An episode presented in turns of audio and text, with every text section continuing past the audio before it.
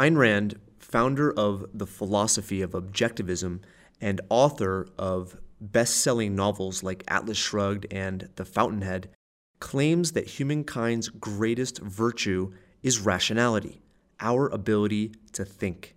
It's the primary variable that sets us apart from the other animals in the animal kingdom. As challenges and inefficiencies of the past have manifested, we rise up and figure it out. The world has always had its challenges. The list is endless in our day and age. Have faith that someone is working on them. My question to you is what are you working on? What are you trying to solve? As you may have concluded, that is the topic of our show today solutions and answers to challenges. My guest is America's Money Answer Man. Hey everyone, this is Patrick, and welcome to the Wealth Standard Podcast. This is episode 12 of season 3, and my guest is Jordan Goodman. Welcome to the 2018 seasons of the Wealth Standard Podcast, celebrating the principles of life, liberty, and property. You are listening to season 3 Property. So, Jordan, thank you so much for spending some uh, some time with me this morning. I'm excited to have you on. Welcome. Great to be with you, Patrick. Appreciate it. So, Jordan, you have one of the most impressive resumes, I, I guess you can say, in relation to personal finance, investing, and so forth. And it spanned multiple decades, multiple market corrections, rebounds.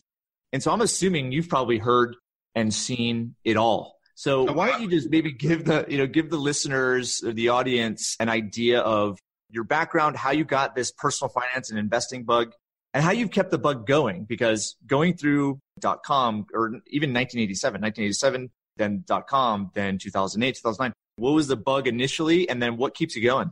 Well, I went to uh, Amherst College undergraduate, at Columbia School of Journalism, where I majored in economic uh, reporting there.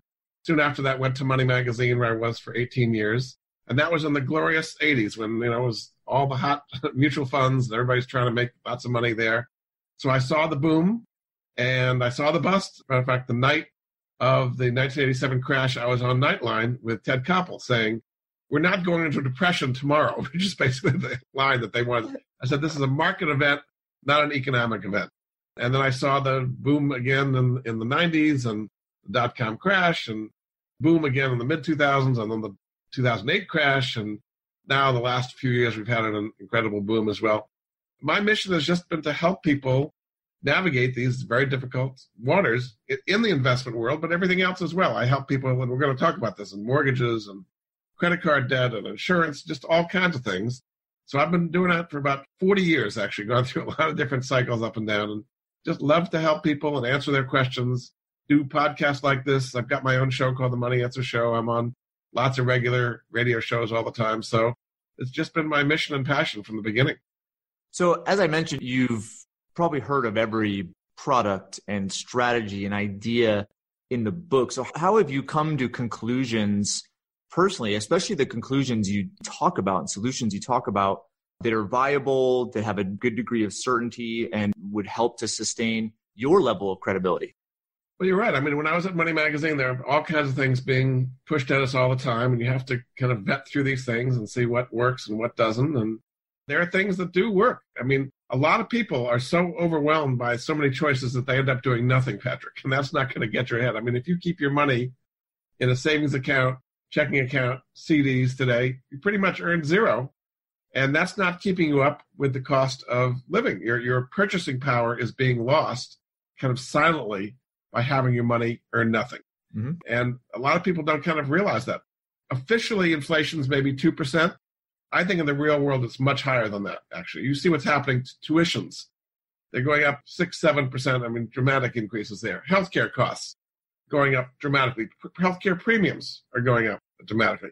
Taxes are going up, both property taxes and now the after tax cost of housing is going up because the tax deduction has been limited mm-hmm. to 10,000 for both property taxes and state income state taxes. So in high tax states, the after tax cost of housing is soaring dramatically.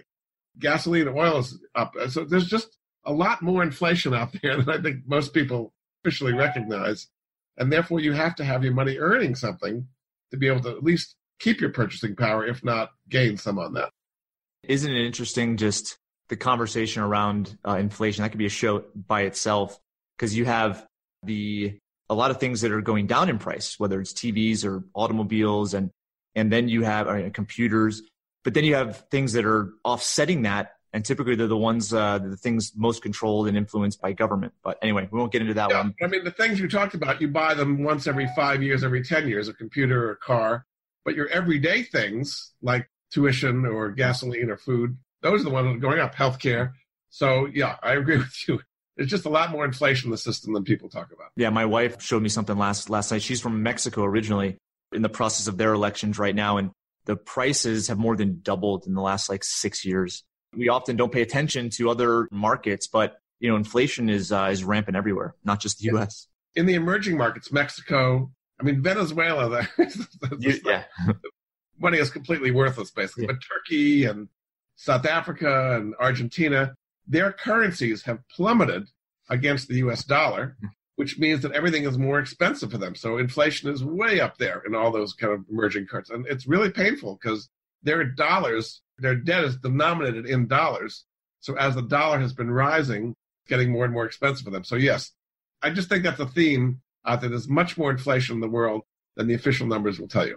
Yeah. And your point was to invest instead of keeping your money in a bank account where it's actually losing value, right? It's to figure out ways in which you grow that wealth, but do it in a in a sustainable manner. I'll give you an example. Would that be helpful? I'll give you an example right now. Absolutely. Uh, something I'm involved in is called the Secured Real Estate Fund. Uh, the website for that is securedrealestatefunds.com. It's a way of getting an 8% yield over a one year time frame, and the net asset value stays at $10 a share, so it doesn't go up or down. As interest rates have been rising, people losing money in bonds. Mm-hmm. But in something like this, as interest rates rise, it doesn't really affect you because it stays at $10 a share net asset value. They lend money short term to commercial real estate projects all over the country. It's a new concept, which is called crowdfunding. You've heard of that. And yeah. this is a crowdfunding fund.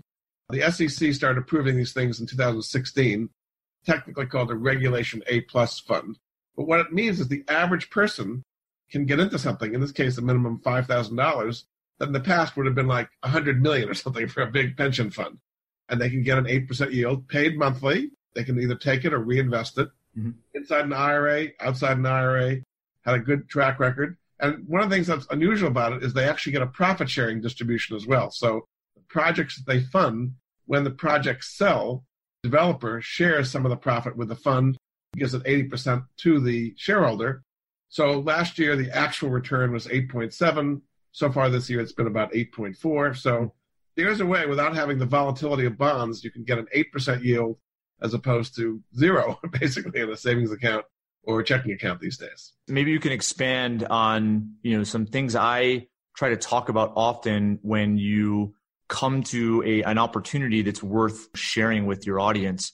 Because I too, I've seen lots of opportunity in that crowd space fund. We had a company on here a couple years ago uh, and they spoke at an, like an online event that we did, and they, you know, they were in DC were some of the pioneers to getting that, you know, that Reg A actually done, and they have a, just a tremendous platform. So I see tons of opportunity there.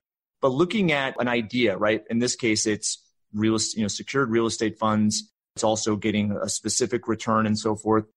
How do you go about looking at an opportunity and realizing that an idea and a product is one thing, okay, the execution is another because you have great ideas out there all the time, but the people behind it, the systems behind it, the business behind it typically jack it all up. So how do you go about like looking at an opportunity like that and determine, wow, this is a company that has reliability. They have a mission. They've proven things historically. I mean, how do you go about doing that? Got to look at the track record. In the case of the secured real estate funds, the fund managers who make the real estate decisions have been doing this for 30 years, have a long, long track record before they ever did this specific fund. I, mean, I think it's like 150 million dollars in projects they've done. So uh, actually, I talked to him. He has an 1,100 point checklist before he'll do a deal. He's seen every mistake everybody's ever made, and he makes sure they don't make it again. They check out the underwriters of the uh, project very carefully and make sure the project makes sense and the finances. Just and they also hand the money out in draws. They don't kind of give them all the money up front and then say come back in a year. They say, okay, put the foundation in. We have to inspect it. okay, then they make the next one. So there's a lot of kind of safekeeping. And also they diversify across the country, both geographically and by different types. They're not putting it all in one thing. They'll do some apartment buildings, they'll do medical offices, they'll do student housing, they'll do assisted living. So it's diversified both geographically and by types. The Fundrise I know about, my understanding of that, it was like individual deals that you can do. So yeah, and they have portfolios now too. Yeah, they started out with individual deals, and that's kind of where they got they got in the door with uh, the SEC, and and they spend tremendous time and energy. But they were right around the corner in, in DC. But they right. leveraged their parents' big development company that's been around forever, and uh, yeah, started individually, but then got to the point where they were linking up with different markets and por- and portfolios. I think that makes sense. You want to do a diversified portfolio, so if something goes wrong with a particular deal, it doesn't hurt you. Part of a bigger portfolio, so that diversification makes sense. So there are definitely options out there. But the point we're making is you don't have to be sitting there in the bank earning nothing while your cost of living is going up. Those are two examples that can hopefully help some of your folks. Maybe go back to just something I was curious about. You know, as you've received probably thousands, tens of thousands, maybe millions of questions. Maybe tens of thousands, yes. What are the more common ones that, that you get that is that is kind of agnostic to the market or the period of time, whether it was 80s, 90s, thousands, or today? Getting out of debt. That's a big one. I mean, we are in a debt bubble right now. The big four mortgages, credit cards, student loans, and car loan debt are all soaring dramatically. It's astronomical. And people just are don't know how to get out of debt. So that's an area that I've specialized in. The latest book I did is called Master Your Debt, where I go into all this in some detail. So that's an area that I can really help people in. Maybe I'll just start off with mortgages, which is the biggest debt that people have. They don't realize that if they do it right, they literally can pay off a 30 year mortgage in about five to seven years or so on their existing level of income. Mm-hmm. This is what's generically called mortgage equity optimization. And it just transformative to people. what a difference in their life. You have a couple who's 35, whose mortgage is paid off by 40 instead of 65 Mm-hmm. I mean, what, isn't that going to be so much better for them? And even more so today, now that the new tax law means that there's limitations on mortgages and you don't get the deduction you did in the past. You want to pay those mortgages off as fast as you possibly can. So maybe I'll just do a brief explainer of how mortgage equity optimization works. It's not sure. something most people have heard about. So what you do with a traditional system, you have a 30-year mortgage, you make the same payment for 30 years, and you keep your money in the checking account earning zero. This system works really well for the banks, right? You give them your money for free and you pay them tons and tons of interest with all the interest being upfront loaded in the first 10 to 15 years. You make very, very little progress on the principal. Okay. So that's the existing system. The mortgage optimization system reverses everything. Your money is working for you instead of the bank. You use a home equity line of credit, HELOC as they're called, which is a liquid line against your house. You put money in, you can take it out whenever you like. You keep your income in the HELOC pushing down your principal every day. HELOCs are based on what's called average daily balance. How much do you owe today? So say you had a $50,000 HELOC, you've got a paycheck for $1,000, you put it in, you now owe 49000 instead of 50 So you're paying interest on a lower and lower balance all the time. Then you pay your bills out of the HELOC. And the point is, your money every day is pushing that principal down. And then you kind of combine the HELOC with the first mortgage, what I call the blended strategy, and you pay the first off. Let me just do a very oversimplified example, Patrick, of how this might work. Okay, say you had a three hundred thousand dollar home and you had a first mortgage of two hundred thousand on it. Okay, you would go and at a good rate, say at a four percent rate, something like that. You would go get a HELOC for maybe fifty thousand. Would be an example. You just open it; it's free and clear. You write a check on the HELOC, fifty thousand, towards the first. So now instead of owing 200 on the first, you owe 150 on the first and 50 on the HELOC. You get your money in there, you pay that HELOC off after, over, say, a year or so, 50,000 down to zero. You then do it again.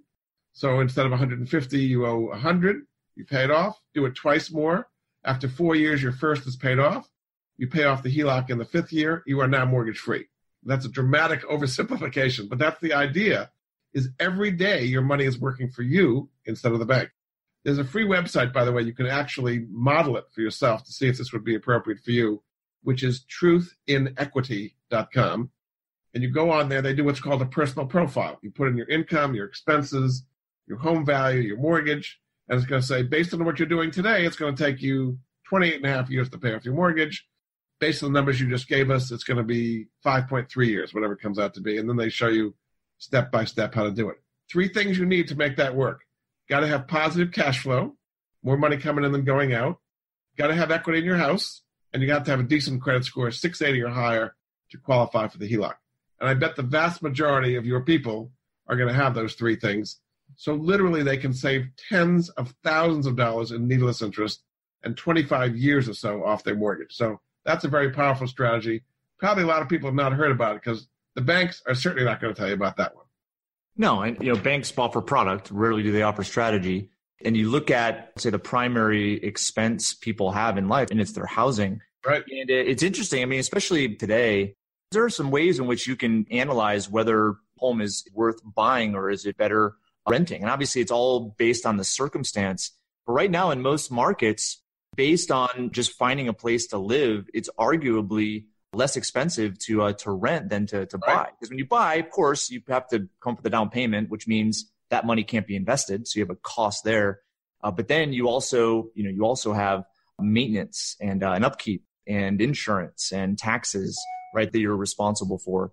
And and so sometimes those payments can end up being actually more than what a rent payment would be. Right. It's interesting, kind of where people look at their housing, and I would say housing to me Okay. You want to optimize the economics of it, but economics shouldn't always determine or be the leading influence. Because I did that and I got my wife really mad at me for several years. I actually did it twice.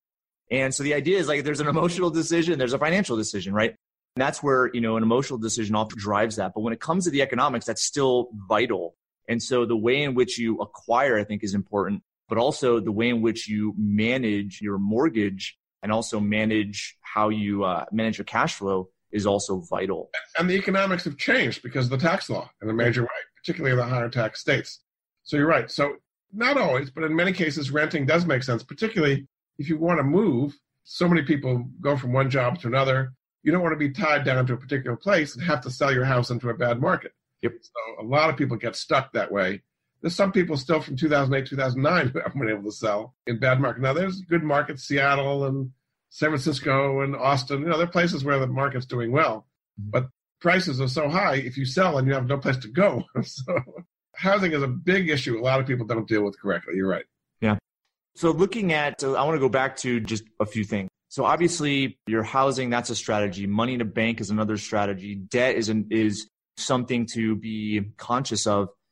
But talk about mindset when it comes to money and finance as opposed to strategy because I've seen a lot of the things that you're talking about right now. I've heard about before. I've seen certain programs and I've seen some succeed and some fail, but it's rarely the result of the actual product or service. It's right. typically the result of the actual person executing properly. So talk about how you address those concerns and questions that people have, or maybe they don't even know, they don't even recognize that they're the problem, right? right? And so, how do you typically approach that idea or that situation?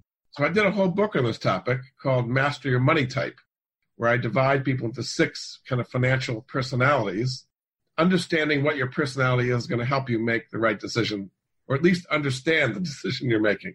I'm not going to go into all of them in all detail, but the six t- types are strivers, high rollers, ostriches, squirrels, coasters, and debt desperados, they call them.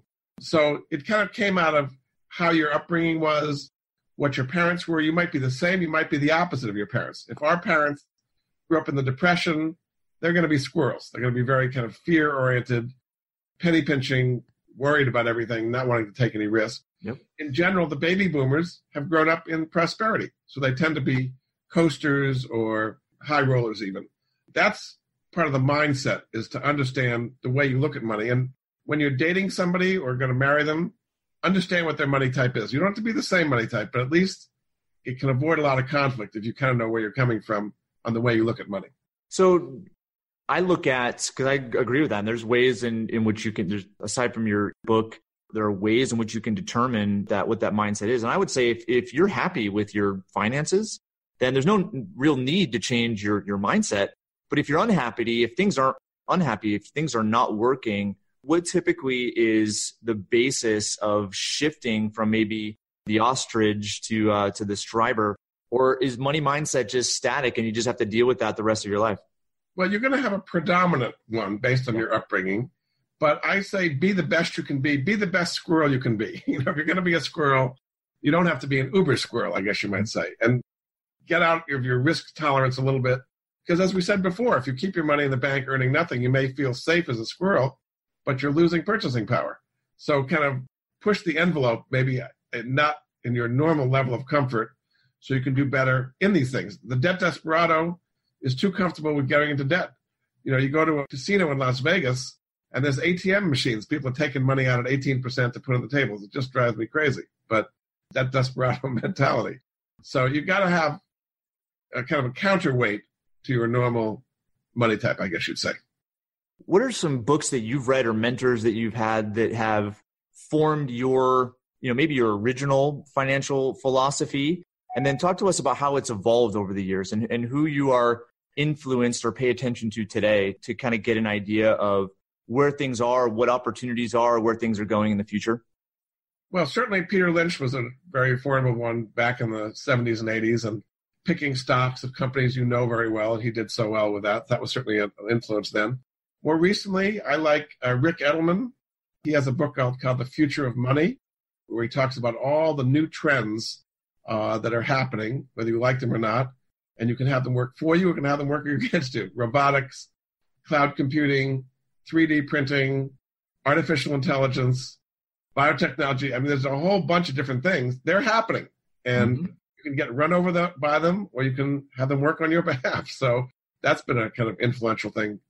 He actually has got an exchange traded fund called the Exponential Technologies Fund, symbol mm-hmm. XT, which actually has in it about 200 of the companies that benefit from all those exponential technologies. So there's an example of how you can have it work for you. Because a lot of people don't know these things are coming, and their jobs are going to be disappeared out of robotics or artificial intelligence. They don't know what hit them. So that's a, a recent influence that I think has been very helpful. What are some of the topics you've been discussing consistently on your show recently, the Money Answer Show? Other ways of getting out of debt. I mean, we talked about paying your mortgage off faster. Let me just do some of the other ones if that would be helpful. Sure. Car loans. A lot of people have big car loans, bigger than they can really afford, and they don't realize they can refinance those car loans to much lower interest rates or change the maturity to a level that's going to bring their car loans down. There's a free website, MyLoanGen, G-E-N, myloangen.com, and you go in there and you put in how much you owe on the car, how many more months you have to go, what your monthly payment is, the interest rate, and then it gives you a little dial that you can choose what your payment's going to be based on the interest rate or the maturity. So say you're paying $500 a month now for the next three years, and you're finding that too much to handle. Say you moved it out to six years, maybe it goes down to 250 so it makes it more affordable. The, the new thing now is that these car lenders are putting a device in your car which literally can disable your car while you're driving along the highway if you don't make your payment. So that's given them courage, I guess you might say, to make a lot of subprime car loans that in the past they wouldn't have made. Now they disable the car, they know where GPS, they can send the repo man and take your car right away. So that means a lot of people have gotten car loans they wouldn't have gotten in the past, particularly subprime car loans. So there's a resource that can help you do better with your car loans instead of typically what you're going to get from the dealer.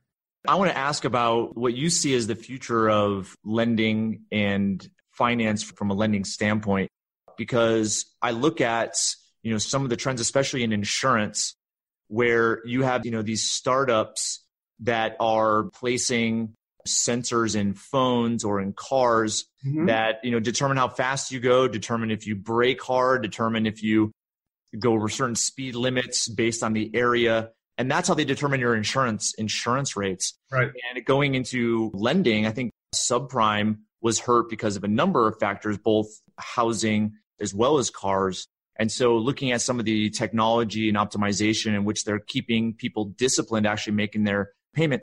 What are you seeing there? Because I would say there's still business loans that I analyze that are just people don't know how to calculate what an interest rate is. And so they think they're getting a good deal on a, on a 20% business line of credit or 15% car loan. What do you see as the future as far as lending is concerned, but also consumer awareness when it comes to knowing that they got a good deal on a car or got a good deal on a loan or a credit card or whatever? Well, the, the Credit Card Act of 2010 supposedly made for more disclosure so people kind of know what they're getting into. You pay on a credit card and you pay the minimum, it'll say right on your statement it's going to take you 32 years to pay it off at this APR. So, I mean, hopefully that's made a little bit better. Let's just talk about small business loans for a bit because I know you have some small business owners as part of your followers here. That's an area where there's some good things going on and some really, really bad things going on. I'll just talk about the bad things first. There are what are called merchant cash advances, MCAs, which basically they take over your credit card receivables and they take fees out every day. And the interest rates can be like 400% or just some unbelievable amount. It's insane. Yeah, some of them are insane. But they don't call it an interest rate, they call it a fee. Yep. But the result Factoring is rate or a fee. Yeah. And so I would avoid, and there's, last I heard, there's about $600 billion worth of merchant cash advances out there. Oh, that's insane. It's what I call the payday lending of small businesses, basically, because they get on this kind of treadmill and they get cash in a day unsecured, taking fees, and you need another loan to be able to pay off the past one. The same thing is happening to small businesses that was happening before with payday lending and consumers. So that's what I would say would be the bad way of doing small business lending. There is a better way. There are these clearinghouses now that will help small businesses get legitimate loans from new kinds of sources, not traditional banks. Uh, like hedge funds are willing to invest in small businesses. There's actually a website that can help people, which is called corporatelendingsolutions.com. And at that site, they have accounts receivable financing, payroll financing, equipment financing. Uh, there's just lots of different ways of getting financing. And they will vet you as a business owner, as a potential borrower, and then present you to the place, whether it be a hedge fund or uh, some kind of alternative organization, we can get decent interest rates, six, seven, eight percent, revolving lines of credit if you're a decent business. So there's a website that can help people, corporatelendingsolutions.com. And I would avoid these merchant cash advances, which are just killing a lot of small businesses. Yeah, and people don't really, they're not aware of it because they use factoring rates of 1% or 2%, but they don't disclose time frame and frequency in which that percent is charged. Exactly. exactly. There's a loophole in the Dodd Frank law. Mm-hmm. The uh, Consumer Financial Protection Bureau, the CFPB, uh, has jurisdiction over consumers, but not small businesses. And so that's how these MCAs are getting away with murder, as far as I'm concerned, because CFP doesn't really have jurisdiction over these MCAs. Yeah, and I think some car loan programs fall into that too, because you see some very similar ways in which those are structured as you do with right. merchant lending. Very much so. so. Another, on the positive side, I know you deal a lot with insurance and life insurance and so mm-hmm. on. Uh, one thing a lot of people are not aware of, Patrick, is being able to sell your life insurance policy into what's called the life settlement market and get literally hundreds of thousands of dollars that otherwise you're going to get nothing if you let the policy lapse. Mm-hmm. Now, just as we talked earlier about mortgage optimization, the bank will never tell you about that. In this case, the life insurance company will never tell you you can sell your life insurance policy for potentially hundreds of thousands of dollars. They would much rather that you let it lapse. You paid them premiums for many years. You take out whatever cash value is left, and they're off the hook. So this is what's called life settlements. So just as a simple example, say you had a policy worth a million dollar death benefit, and say you're 70 and maybe you've got a heart condition or some kind of medical condition, you could potentially sell that million dollar policy for like $300,000, something like that. You sell it to the uh, hedge fund or various other institutions. They pay the premiums, and when you die, they get the million. So they're going to get a big payoff. They just don't know when. So the older you are, and frankly, the sicker you are, the more you're going to get for that policy. But that can be enough to fund people's retirements and make a huge difference in their lives that the insurance company is never going to tell them about. There's a website for that too, which is fundinglife.com. And what they do is they put together buyers and sellers. You would be the seller of a life insurance policy. And right there, I've just given your listeners potentially hundreds of thousands of dollars they didn't know about otherwise. Well, this is it's a topic. Then I wanted to talk about the economy and, and what you fall as far as economics. I would say these are, you know, whether it's life settlements and life settlement market, or I would even say reverse mortgage, reverse right. mortgages fall into a certain category that may not be applicable to the listeners. I would argue that because I look at where the demographics are, and we're on the cusp of of having a very old population right. uh, incapable of working but also very ill prepared when it comes to their future and potentially a longer life expectancy than they anticipated. You know, most states have enacted a what's called a filial law, which essentially puts kids, the children of parents, on the hook legally for their expenses. And so if you have assets that are exhausted before, you know, maybe they use state funds or even Medicare, kids are on the line as far as taking care of their even even if it's an estranged child. So I would say kids are seeing their parents age and recognizing that there is going to have to be some help associated uh, with them, whether it's in financial matters or, or whether it's care facilities or the long-term care because of that incapacitation. That's right. where, you know, a lot of the, the life settlements, if it's a expiring or a term policy or an expiring universal life policy, those are ideal for settlements. But reverse mortgages, I would say, had a stigma in the past but fees are coming down. They've are adopting that, which is making it a little bit more affordable. They are. And I mean, those are the two main assets a lot of people have their homes and their life insurance policies. And they don't realize they can get cash out of both of them. On the reverse mortgages, they've made it stricter now, which is a good thing, meaning you have to prove that you can pay the property taxes and insurance. Whereas in the past, it was like people's last desperate effort and they would default anyway. So yeah. But once you can show you can pay the property taxes and insurance, you can get a reverse mortgage, and then you take that assets and you're going to pay off your forward mortgage, and hopefully whatever you've got left, you can either pay off credit card debt or other debts, or invest it hopefully to produce income for you. Uh, a website, yeah, and that's where I would look at kids and kids.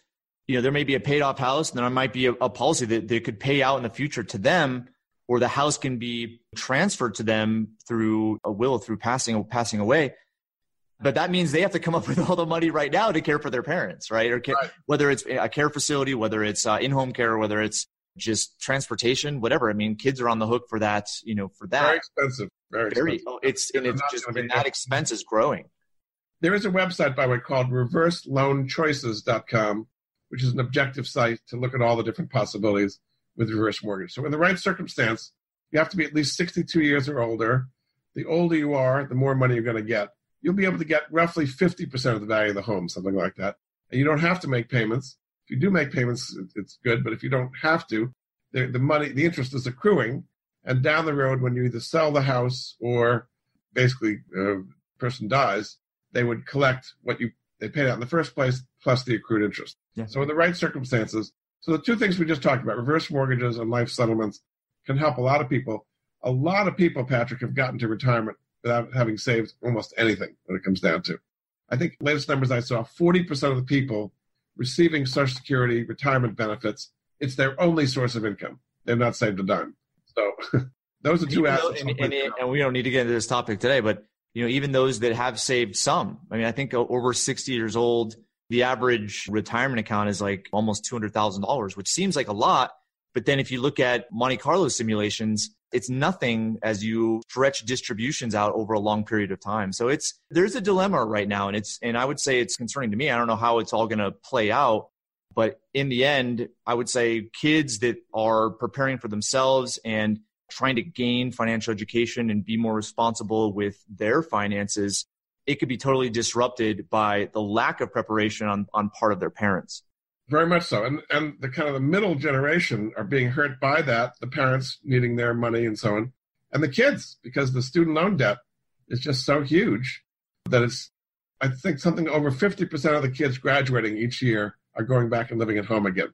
You thought you had an empty nest. That was a four year empty nest. And now what I call the boomerang generation keeps coming back at you, loaded down with student loan debt. The average person's graduating about 39,000 in student loan debt people in the middle, they've given money to their kids. They don't have time to save for themselves, and now the parents are coming back. You've got the boomerangers, and what I call the parents, the reverse boomerangers, the parents moving back with the kids. So it can be a lot. Let's just talk for a moment about student loan debt if we can, because it's a big issue for a lot of people. Yeah, I, and I want to use the con- the context as because I want to segue into the economy too. But I want to use the context as student loans are not sustainable. I would say credit card balances not sustainable. Car loan balances, as you mentioned, not sustainable. And you have this big kind of glut in the sense of debt. And it, what's the way out? And maybe you can, you know, you can talk about that when it comes to uh, to student loans because I think that is a very touchy subject. Well, it is. It's currently about 1.5 trillion in student loan debt outstanding. The average person is about 39,000 in debt. Every graduation season, we add about 100 billion in student loan debt. It's just staggering. So what they can do, they can consolidate. If they got a whole bunch of different federal loans at different interest rates, they can consolidate it into one. There's a website for that, consolidatecollege.com. And the other thing they can do, a lot of people don't realize you can refinance your student loans to typically in the two to three percent area instead of five or ten or much higher rates if you have private loans. You would combine private loans and federal loans into one in the typically two to three percent area. A place I recommend there is called Credible. Uh, their website, credible.com forward slash money answers. They know it's me that way. You get 200 bucks off your first payment. And there's about 10 different lenders that will offer you different kinds of deals, some of them fixed, some of them variable at different interest rates. But the point is, you have one loan instead of many that can help you get that student loan at least under control a little bit. You can't make it disappear because of the bankruptcy laws. You cannot discharge student loan debt in bankruptcy, that and IRS debt. Do you see that changing? No, I don't. If that changed, nobody would ever make a student loan again because people would skip out on their student loans a lot. So it's unfortunate, but it hangs over you. The delinquency and default rate has soared on student loans. It's up to about 20% these days yep. uh, because people just can't handle the amount of student loan debt. They just can't pay it. But it doesn't go away the way, say, credit card debt would if you go back. So let's talk about the economy. I would say you have a lingering generation that is coming to the realization that they haven't necessarily prepared for retirement adequately and right. are staying in the first longer than they have anticipated. Right. I would say as you grow older, especially in our economy, there's less efficiency associated with working and providing value and so forth. And you're also having the opportunity cost because younger people are not getting into the workforce that could potentially make it the business more efficient, right? And obviously there's variables that you can argue against that, but ideally that would be the case. Yeah, like you said, you have people working two, three, four jobs and yeah. you still have the levels of debt going up. What are you, you know, going back to 2007 or 2008 or for you going back to 2000, what are you seeing right now that you saw then, but maybe what are some things that didn't occur then that you're seeing? Because I would say that the economy, banks, lenders, Wall Street, they learn lessons about derivatives. They learn lessons about lending. They learn lessons through all the different booms and busts of the last couple of decades. Okay. But you always have that funny thing about human beings, which is they, it's like the gambling mentality. You make a bet and you win, right? Now you're like, oh, wow, I'm going to take even more risk. I'm going to make another bet and you win and you keep making another bet. And, uh, but in the process, you get sloppy and sooner or later the house collects, right? So right. what are you seeing right now within the context of that statement? I don't think people learned, well, maybe they learned, but they've forgotten the message from particularly 2008. I mean, that was people getting into their way over their heads in mortgage debt, mortgages they should never have taken on or should qualified. I think that's better now because the Dodd Frank rules have made it harder for people to get mortgages, get themselves into trouble. But still, you see a lot of fix and flips and people doing speculative real estate today. That's a game that could uh, could come to an end if interest rates keep rising. As we said, credit card debt is over a trillion dollars at very high interest rates. People are way over their heads on credit card debt. We talked about student loans going, car loans. So all four of them are going up dramatically. So I guess people have forgotten when times are good, as they are relatively now, people forget the times that were bad and they get and the banks are willing to extend them the rope to hang themselves with what it comes down to. If we just talk about credit card debt for a moment here, if you're in that circumstance and you've got a lot of credit card debt at high interest rates, two things you can do. Get lower interest rate credit cards, a free website, guide to creditcard.com, all the best deals you can get there, and nonprofit credit counseling. They will combine all your debt into one payment at a lower interest rate, typically six, seven percent, something like that. My favorite place there is called Cambridge Credit Counseling. CambridgeCredit.org is their website. So they've already got deals with Bank of America and Citibank and Chase to get you rates you couldn't get on your own. And it's a discipline. It's what's called the Debt Management Plan, a DMP. You make one payment a month, they pay the creditors, you can get out of debt. You need the discipline to want to do that. That's what happens to a lot of people. They just spend too much. Particularly, what drives me crazy, Patrick, is on consumable items, a cruise or a nice dinner or you know, something that's gone and you're paying interest on it a month later. You don't even remember what you ate. So that's not a good use of your money. That was the actual first job I had. Uh, actually, I got it when I was a senior in college. Is at a a center like that where we essentially uh, there was a nonprofit arm, uh-huh. uh, but then there was a sales arm, And that's where I realized that there were, and this was back in 2003, 2000, no, 2004. And I realized like people have big issues when it comes to uh, when it comes to money. And it hasn't changed. I mean we're 14 15 years later. It's still the same. And that's where i would say it's the combination of using strategy but it's also the human behavior side of things where if you're in the situation it's not necessarily a debt consolidation or a refinance that's going to do the trick right? It's one of the variables but the other variable is to obtain some level of financial education so you don't make the same mistake twice. But often what happens i mean the reason why we're in this this issue is because I think banks got away with with murder in 2008, 2009 because right. they propagated a lot of the derivative markets and they propagated a lot of the t- uh, different loan programs and also just took advantage. I would say took advantage of people in a in a sense, and right. they got a bailout, right? Right. they got a bailout, and then I was part of that. I personally guaranteed some stuff with a, a partnership that I actually formed this company with, and got hammered. And I realized how much power they have right? To get a judgment on you, garnish your bank accounts. They, right. These guys have it dialed in where they can make your life miserable and force people into bankruptcy. And, you know, and I would say right now it's evidence of that. I mean, Wells Fargo is just one of the right. staring in us in the face uh, examples.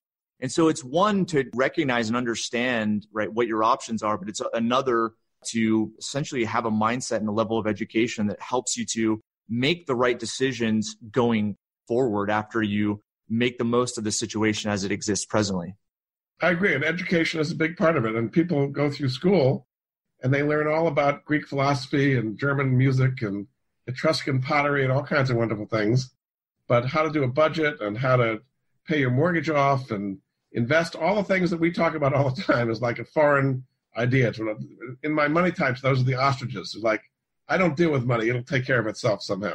That's the unfortunate part. And I, I look at just, we're not a perfect, there's no perfect system, right? There's always these ideal systems and politics, you know, there's nothing that's ideal regardless of what political party says, the political party says.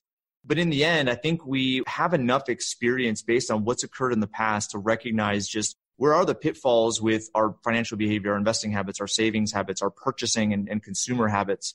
And there's ways to live a, a pretty amazing life right. these days. And so yeah, one of the things that I always love to talk about and do is before you do anything, question everything. Yes. Even if it's something that's so mainstream, it seems like it makes so much sense.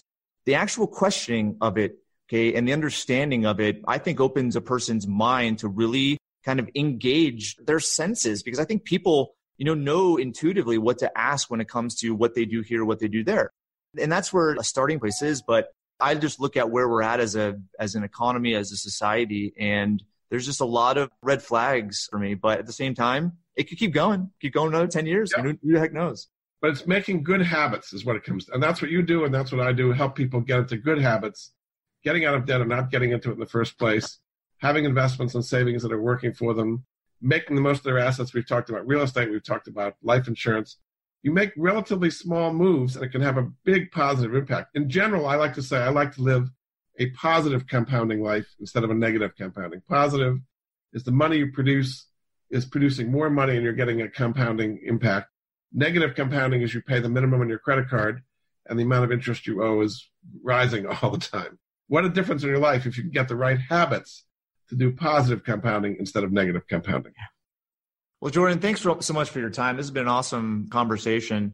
I know we I actually have a landing page I want to tell people about if that's okay. Yeah, that's what I was going to go to next. Great. So there's a landing page I've created specifically for your people, which is go.moneyanswers.com forward slash wealth standard. And they'll see, follow up on some of the things we talked about. I've got a free monthly newsletter they can get and see all the different resources I have at moneyanswers.com. Videos, I've got a YouTube channel, I've got a blog, I've got a newsletter, all kinds of things. We've just touched the surface on some of the ways I try to help people do better with their money. Well, Jordan, thanks again. This has been, uh, like I said, a very valuable conversation. And thanks for all the resources that you provided. We'll make sure all those are listed on the show notes as well. But again, thank you for your time. We'll have to do this another time. Very good. Thanks so much, Patrick. Really appreciate it. Take care. Thank you for joining us as the Wealth Standard Podcast spends all of 2018 celebrating life, liberty, and property. Be sure to leave us a review on iTunes, and we'll see you on the next one.